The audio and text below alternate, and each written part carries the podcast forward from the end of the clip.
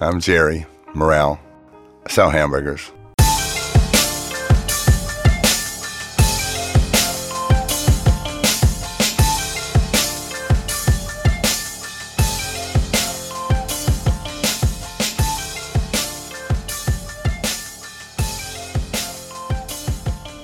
تو این قسمت رفتیم سراغ یه شرکت شناخته شده تو صنعت مواد غذایی حالا شده یه جایی تو شهرتون باشه که صف مردم از لای در تا تو خیابون کشیده شده باشه این تقریبا ایده اولیه جری مورل بود founder Five Guys یه جای محلی با برگر و سیب زمینی خوب خیلی ساده Listen, you come from my hometown, you can't make a burger, you can't live. So, I mean, we knew how to make burgers. I knew how to cook a potato. That was about it. این صدای جری بود که میگه تو شهر ما اگه بلد نبودی برگر درست کنی زندگی نمی‌تونستی بکنی. تو این قسمت میشنوید که چجوری برگر محلی کوچیک تو اطراف ویرجینیای آمریکا تبدیل به یکی از سریعترین رستورانهای زنجیره‌ای تو تاریخ آمریکا شد.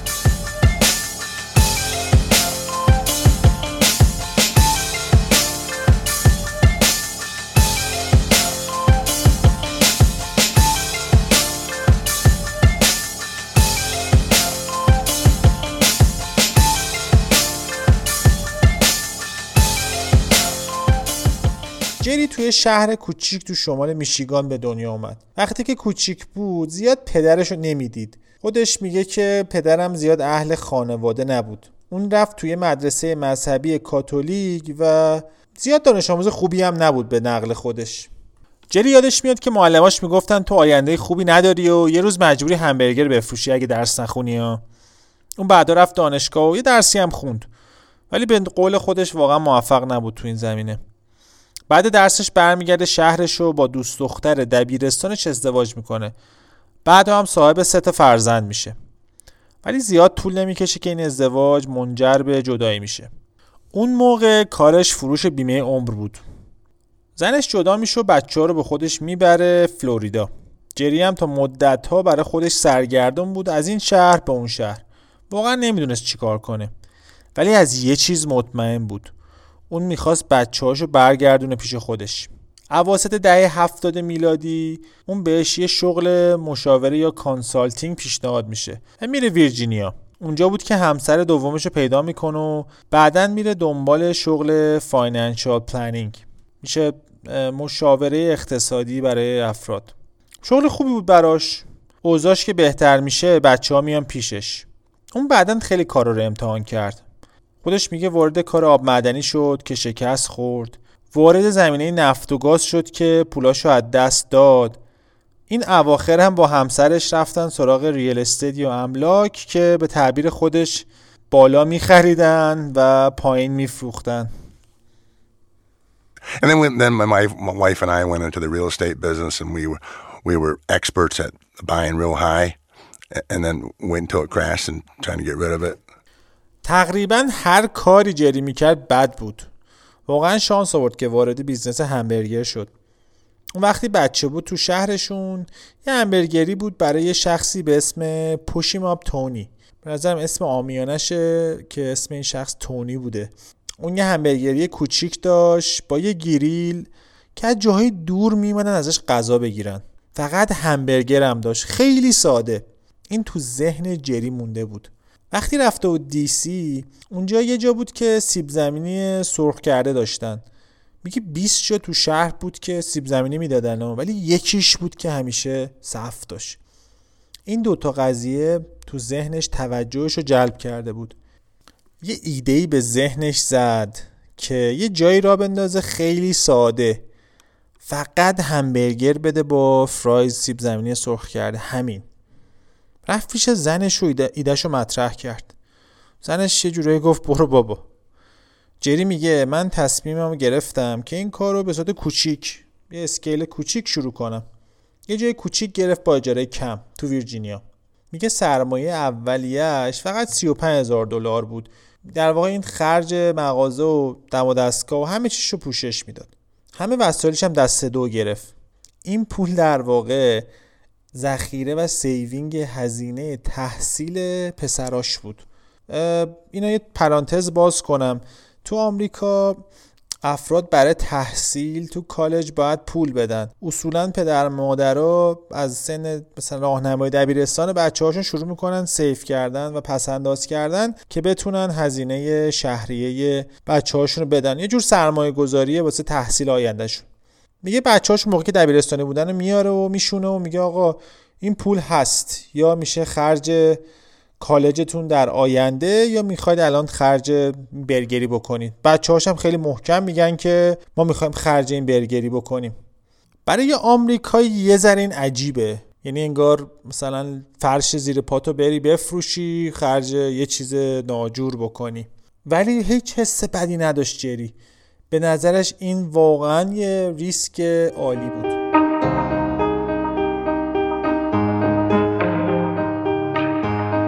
بچهاش خیلی زود کار رو دستشون گرفتن و استارت Five Guys خورد. حالا اسم Five Guys از کجا آمده اون موقع اینا چهار تا بچه بودن. سه تا مال همسر قبلی یه دونه مال همسر فعلی. حالا بعدا هم یک بچه دار میشه که حالا تو این برهه زمانی هنوز چهار تا فرزند داشت. با خودش می‌شدن پنج نفر.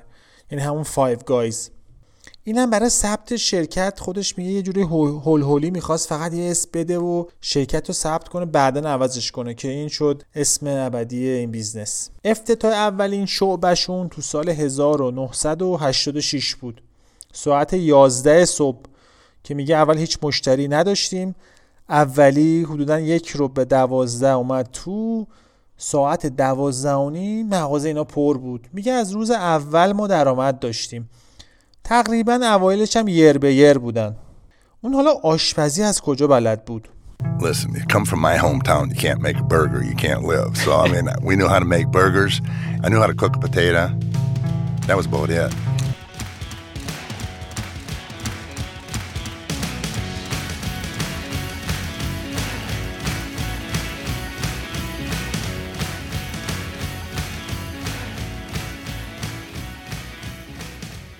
حالا یکی از اصول مهم رستوران مواد اولیه‌شه. می‌پرسن ازش که تو مواد اولیه تو از کجا می‌گرفتی؟ میگه رفتم سوپر محل و یه بسته سیب زمینی برداشتم روش خوندم. و دیدم که یه اسمی نوشته مال یه دلال خاصی بود. رفت پیش اونو که الان خیلی وضعش خوب شده چون ظاهرا Five Guys تمام سیب زمینیاشو از این می‌خره. ولی اون موقع چیز خاصی نداشت و تنها علتی که رفتم پیشش این بود که رو بسته سوپرمارکت محل اسم این شخص بود. نون، سس، خیار، چیزهای دیگه رو چجوری میخریدن؟ جری میگه که به بچهاش میگه برید و بهترین material رو از تو سوپرمارکت پیدا کنید. اصلا به قیمتش هم نگاه نکنید. خودش میگه ما نون و هفت برابر قیمت نون مکدونالد موقع میخریدیم. قیمت برگرشون هم سه چهار برابر قیمت مکدونالد بود. همه بهش می‌گفتن اینجوری دووم نمیاری. ولی اون مصمم بود که راهش درسته. حالا چرا سپورت به بچه هاشینو جری میگه ما مایونزمون رو از یه آدم بسیار بد اخلاق و بدفاس تو نیویورک میخریدیم. مسئول خریدشون بعدن که بهشون اضافه میشه میگه آقا مایونز انقدر مهم نیست از کی بخریم. بریم از یکی دیگه بخریم. میرن نه مدل مایونز از بازار می‌خرن. چشم بچه ها و خانواده رو همه دوستانشون میبندن این نهتا رو می‌ذارن جلوشون میگن تست کنید. میگه بعد که چشو باز کردیم همه بل اتفاق همین مایونزی بود که از این بند خدا توی نیویورک میخریدن. تازه فهمیدن که چقدر مزه و تیست قضیه تاثیر داره و بچه ها تو این قضیه خیلی خوب بودن. چون همیشه دنبال یه کالای خوشمزه و شاید حتی بیکیفیت بودن. حالا اونا برای اینکه مجبور بودن کیفیتشون رو به سطحی که دوست دارن حفظ کنن مجبور بودن قیمتشون رو ببرن بالا حالا جری شعار جالبی داره الان براتون می‌ذارم If we got to raise prices, we raise prices. And we said if we have to worry about price, we don't want to be in this business. جری میگه ما اگه جای نیازی که قیمتمون ببریم بالا می‌بریم بالا ما اگه نتونیم قیمتمون رو ببریم بالا بهتره تو این business نباشیم اون زمان تنها راه تبلیغات کردن برای Five Guys معرفی شخص به شخص بود. اعتقادش این بود اگه کارت خوب باشه مشتری خودش میاد. کم کم روزنامه های محلی هم در مورد اونا نوشتن و سرشون خیلی شلوغ شد. به فکر شعبه زدن افتادن ولی نیاز به پول داشتن. تصمیم گرفتن دوستا و آشناها پول بگیرن. پول کمی هم می‌گرفتن و در ماه بهشون سود می‌دادن یعنی بهشون سهام نمی‌دادن. می‌گفتن آقا انقدر شما بدید ما در ماه انقدر بهتون برمیگردونیم. با این شرط که هر موقع بخوان پولشون رو بهشون برگردونن برگردونن. یعنی اگر جری بعدا وضعش خوب می‌شد می‌گفت آقا من می‌خوام پول شما رو به شما برگردم دیگه به شما سود ندم. و طرف نمی‌تونست به این قضیه اعتراضی بکنه. اونا 150 هزار دلار از دوستان آشنایان پول گرفتن. براش هم خیلی کار سختی نبود. میگه انقدر ما کارمون خوب بود که خیلی حاضر بودن به راحتی به اینا پول بدن. حالا جالب بدونید تو این وضعی که الان جری داره همچنان داره به عنوان financial planner کار می‌کنه. شاید این نکته بد نباشه بدونید که تا وقتی از کارتون مطمئن نبودید بهتره که کار قبلتون که واسهتون درآمد ایجاد می‌کنن رو قطع نکنید. جری برای شعبه دوم کارشون اون کار قبلیش ول می‌کنه و همه تمرکزش رو می‌ذاره روی Five Guys